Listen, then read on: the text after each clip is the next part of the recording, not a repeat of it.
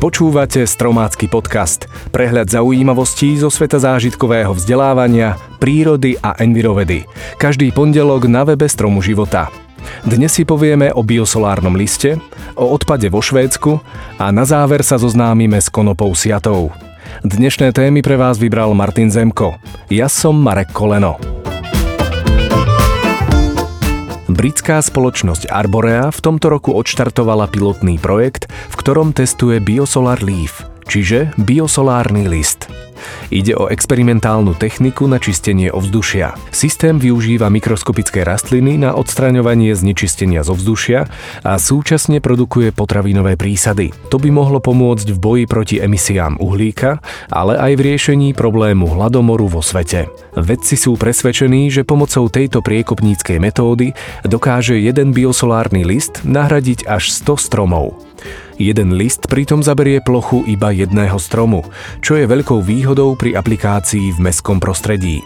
Biosolárne listy využívajú prirodzené slnečné svetlo a sú tvarovo prispôsobiteľné, takže na ich inštalovanie nebude treba uvoľniť veľký priestor. Systém zahrňa pestovanie mikroskopických rastlín, ako sú mikroriasy alebo fitoplankton na konštrukciách podobných solárnym panelom, ktoré môžu byť inštalované takmer kdekoľvek. Na zemi, budovách, strechách a podobne. Pri fotosyntéze tieto rastliny odoberajú oxid uhličitý zo vzduchu a zároveň vytvárajú kyslík. Mikroskopické rastliny navyše produkujú aj organický proteín, ktorý sa dá extrahovať a používať na výrobu rastlinných potravín. Náš projekt bude vyrábať udržateľné, zdravé potravinárske prídavné látky, pričom bude čistiť vzduch, produkovať kyslík a odstraňovať oxid uhličitý z okolitého prostredia, povedal zakladateľ a riaditeľ spoločnosti Arborea Julian Melchiori. Našej krajine sa zatiaľ nedarí problém s narastajúcim množstvom odpadu efektívne a najmä ekologicky riešiť. Obyvatelia, teda producenti odpadu, nechcú vidieť v blízkosti svojich domov ani skládky, ani spaľovne odpadu, ale zároveň podceňujú jeho separovanie a recykláciu. Vo svete pritom prevláda názor, že v súčasnosti je najvhodnejšou metódou narábania s odpadom jeho recyklácia, prípadne spaľovanie. Podľa Európskeho štatistického úradu Eurostat sa v roku 2017 na Slovensku recyklovalo necelých 30% odpadu. V roku 2018 to už bolo 36 V súčasnosti je už zrejmé, že naša krajina nesplní cieľ recyklovať v roku 2020 polovicu komunálneho odpadu. Viac ako polovica odpadu u nás skončí na skládkach. Vzorom by nám mohlo byť Švédsko, ktoré recykluje takmer všetok svoj odpad. Táto severská krajina prežíva niečo ako recyklačnú revolúciu a blíži sa k nulovej tvorbe odpadu.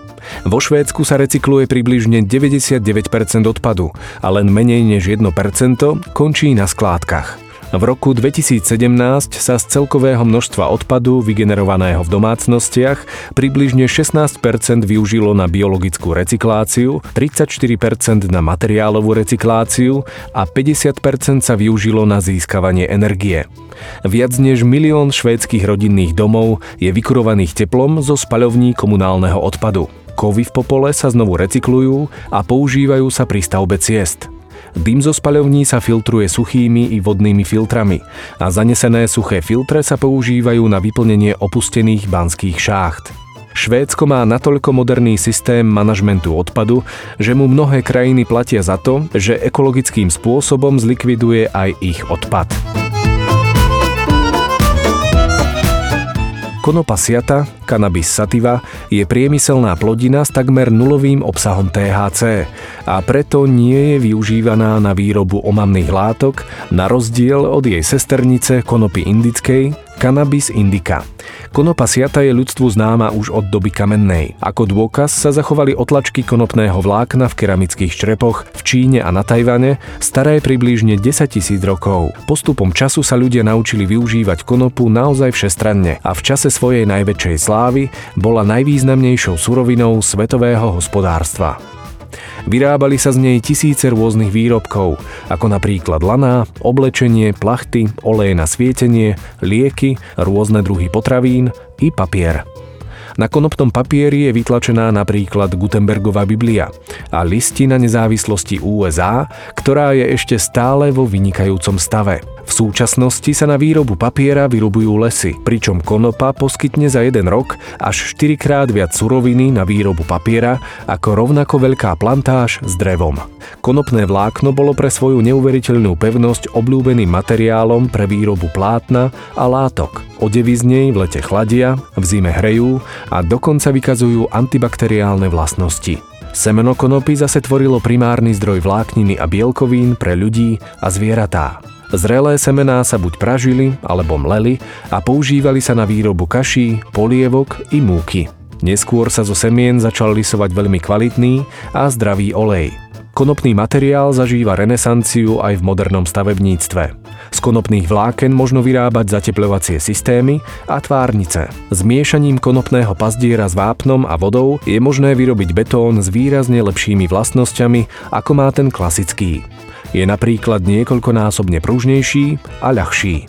V súčasnosti ožíva využitie konopy ako alternatívneho zdroja energie, keďže rastlina produkuje množstvo biomasy. Predstavuje aj cenné a nevyčerpateľné palivo budúcnosti. Výťažkom približne 11 500 litrov metanolu na hektár dokáže konkurovať aj ropným palivám. Dokonca je z nej možné vyrábať aj biologicky rozložiteľné plasty. Významné je aj jej využitie v medicíne a pri výrobe liečiv. O možnostiach využitia konopy by sme mohli pokračovať ešte veľmi dlho. Podľa niektorých odborníkov doposiaľ nepoznáme na Zemi univerzálnejšiu rastlinu, ako je konopa siata. Jedinou nevýhodou je, že jej potenciál nevyužívame naplno. Na našu škodu. Nemyslíte? S Marekom na kolene. Jednoduché tipy a triky Chcete podporiť rozvoj pamäte u svojho dieťaťa? Tak sa zahrajte nasledovnú hru. Prvý hráč povie ľubovoľný predmet, ktorý si chce zobrať do rakety. Zároveň s tým vykoná aj nejaký súvisiaci pohyb. Napríklad hráč povie Do rakety si zoberiem jablko pričom pri slove jablko zdvihne ruku pred ústa a akože si z neho odhryzne. Ďalší hráč zopakuje v presnom poradí, čo bolo doteraz povedané a ukázané a pridá ďalší predmet a pohyb. Hra pokračuje dovtedy, pokiaľ si viete na poradie slov a pohybov ešte spomenúť. Tak, to bolo z dnešného podcastu všetko. Na budúce si povieme niečo o hluku, drevených mrakodrapoch a predstavíme si grafén. Počujeme sa opäť pondelok na webe Stromu života a v aplikáciách Podbean, iTunes, Spotify a Google Play.